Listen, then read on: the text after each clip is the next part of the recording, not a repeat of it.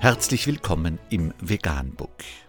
Wir liefern aktuelle Informationen und Beiträge zu den Themen Veganismus, Tier- und Menschenrechte, Klima- und Umweltschutz.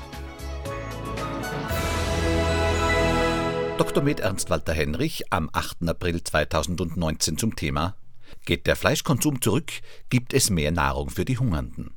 Ich wiederhole, ein Kind, das heute an Hunger stirbt, ist kein Unglücksfall, das ist Mord. Unter www.badische-zeitung.de ist ein hochinteressantes Interview erschienen. Hungertod ist Mord. Sean Ziegler über sein neues Buch Was ist so schlimm am Kapitalismus? Sean Ziegler ist wohl der legendär unerbittlichste Linksintellektuelle der Schweiz. Am heftigsten reagiert er dennoch auf die Erwähnung seines Alters. Schließlich hat er gerade ein neues Buch geschrieben. Was ist so schlimm am Kapitalismus? Und das soll in keinster Weise altersmilde wirken. Der Sonntag?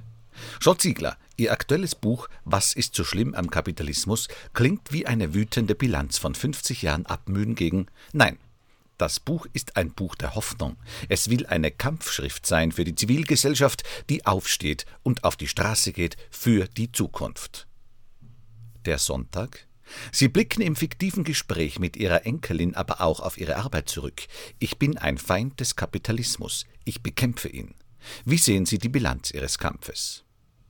Die Antwort fällt zwiespältig aus. Wir leben unter der Weltdiktatur der Oligarchen des globalisierten Finanzkapitals. Laut Weltbank kontrollierten 2018 die 500 größten Privatkonzerne 52,8 Prozent des Weltbruttosozialproduktes, also aller in einem Jahr auf der Welt produzierten Reichtümer. Eine Macht, die kein König, kein Papst auf diesem Planeten je hatte. Und die sogar die größten Staaten der Welt im Griff hat. Der kapitalistische Produktionsprozess ist sicher der dynamischste und vitalste der Menschheitsgeschichte, aber er hat eine kannibalische Weltordnung geschaffen. Ein Beispiel nur. Alle fünf Sekunden verhungert ein Kind unter zehn Jahren. Auf einem Planeten, von dem die UNO sagt, seine Landwirtschaft könnte problemlos zwölf Milliarden Menschen ernähren, fast das Doppelte der Weltbevölkerung. Ein Kind, das heute an Hunger stirbt, wird ermordet. Der einzige Motor der Oligarchen ist die Profitmaximierung in möglichst kurzer Zeit zu jedem menschlichen Preis. Und nun sehen wir, dass sie durch die Klimaerwärmung sogar den ganzen Planeten bedroht. Es braucht dagegen radikale Reformen, die die Zivilgesellschaft durchsetzen muss. Entweder wir zerstören diesen Kapitalismus oder er zerstört uns. Und der Zwiespalt? Das Bewusstsein für die Gefahr ist gestiegen und steigt weiter. Der Sonntag? Die Grenzen des Wachstums benannte schon der Club of Rome 1972. Woran sind die progressiven Kräfte der letzten 45 Jahre gescheitert? Das ist eine ganz zentrale Frage.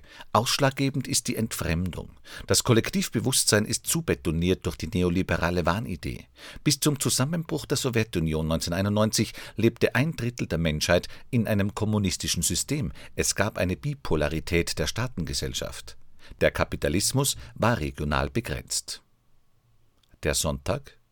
Von Gerechtigkeit oder Umweltschutz waren die kommunistischen Staaten aber weit entfernt, auch wenn sie im Buch Pestizidprobleme dem Kapitalismus in die Schuhe schieben.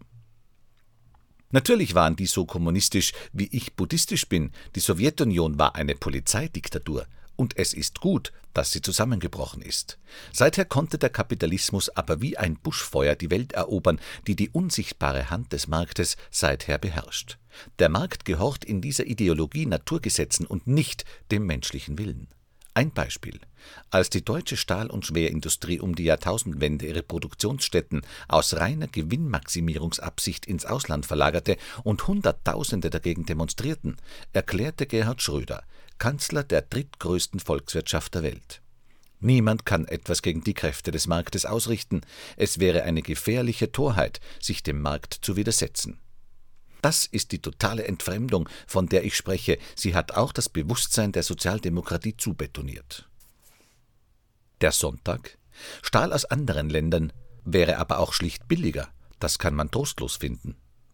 Es geht nun darum, die Betondecke aufzubrechen, und das wird die neue Zivilgesellschaft tun. Die Bruderschaft der Nacht aus unzähligen Bewegungen von Attac, Amnesty und Greenpeace über die Schülerdemos bis zur Frauenbewegung ist stark und gehorcht keiner Parteilinie und keinem Zentralkomitee. Sie ist getrieben allein vom kategorischen Imperativ Kants. Die Unmenschlichkeit, die einem anderen angetan wird, zerstört die Menschlichkeit in mir.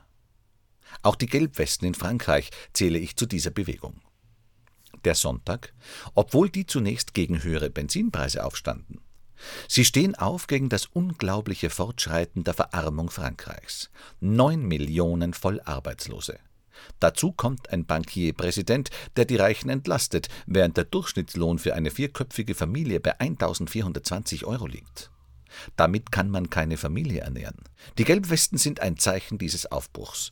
Dazu kommt, Millionen sind mobilisiert, die anklagen, dass seit der Klimakonferenz von Paris 2015 der CO2-Ausstoß weiter steigt. Entweder die Zivilgesellschaft zwingt die Regierungen, die Weltherrschaft des Kapitals zu brechen und einen neuen Gesellschaftsvertrag zu schaffen, oder das Ende der Menschheit ist nahe.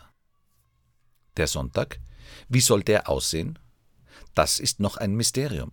Die Notwendigkeit, den Kapitalismus zu zerstören, erkennen aber immer mehr Menschen. Das gibt mir Hoffnung, dass wir gewinnen. Che Guevara hat gesagt, auch die stärksten Mauern fallen durch Risse. Der Sonntag? Ihr Buch benutzt Begriffe wie Klassenkampf, herrschende Klassen, Entfremdung. Kann die von Karl Marx vor 150 Jahren entwickelte Sprache unsere heutige Welt adäquat beschreiben? Da liegen Sie total falsch. Entschuldigen Sie, wenn ich unhöflich bin. Jean-Paul Sartre forderte, den Feind erkennen, den Feind bekennen. Das Buch benennt den Feind. Es will eine Waffe sein. Wir müssen die neoliberale Wahnidee zerstören. Der Sonntag? Geht es nicht viel mehr um ausbeuterische Produktion und Handel als um Klassen? Nein, selbst Warren Buffett, der 17. reichste Mensch der Welt, sagt in Interviews, richtig, es gibt Klassenkampf auf dieser Welt, aber es ist meine Klasse, die ihn führt, und wir gewinnen. Das ist also weiter eine adäquate, zeitgenössische Betreibung der Realität. Dieser Kampf wurde von den Oligarchen losgetreten. Sie führen ihn, auf dass die Reichen sehr schnell viel reicher und die Armen sehr schnell viel ärmer werden der Sonntag, aber tragen nicht auch unsere Konsumentscheidungen zur Ausbeutung bei? Wäre der Konsument nicht leichter zu packen als gleich die Weltwirtschaft? Das ist natürlich auch wichtig. Von zwei Milliarden Tonnen Getreideernte weltweit gehen 500 Millionen in Viehfutter. Geht der Fleischkonsum zurück, gibt es mehr Nahrung für die Hungernden. Ich wiederhole, ein Kind, das heute an Hunger stirbt, ist kein Unglücksfall, das ist Mord. Karl Marx schrieb an Weidmeier, der Revolutionär muss imstande sein, das Gras wachsen zu hören. Und ich versichere Ihnen, das Gras wächst. Ich bin nicht so ein Pessimist wie Sie. Der Sonntag, was macht Sie optimistisch? Die weltweiten Proteste sind historische Prozesse, die man verifizieren kann. Beim letzten Weltsozialforum trafen sich mehr als 8000 Bewegungen, getragen nur vom Gedanken der Solidarität und Komplementarität. Wir können die Betondecke der Entfremdung durchbrechen. Ich war acht Jahre Sonderberichterstatter der UNO für das Recht auf Nahrung. Eine Niederlage nach der anderen. Aber gleichzeitig erlebe ich, dass die Wasserlinie des Kollektivbewusstseins steigt. Wie sich das neue Bewusstsein durchsetzen wird, wissen wir nicht. Wir wissen auch nicht, was aus den Trümmern der kapitalistischen Produktionsweise und der kannibalischen Weltordnung erwächst. Aber wir wissen mit George Bernanos eines. Gott hat keine andere Hände als die unseren. Entweder wir ändern diese Welt oder keiner tut es. Das Gespräch führte René Zipperlen.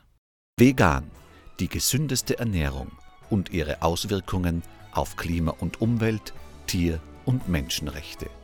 Mehr unter www.provegan.info.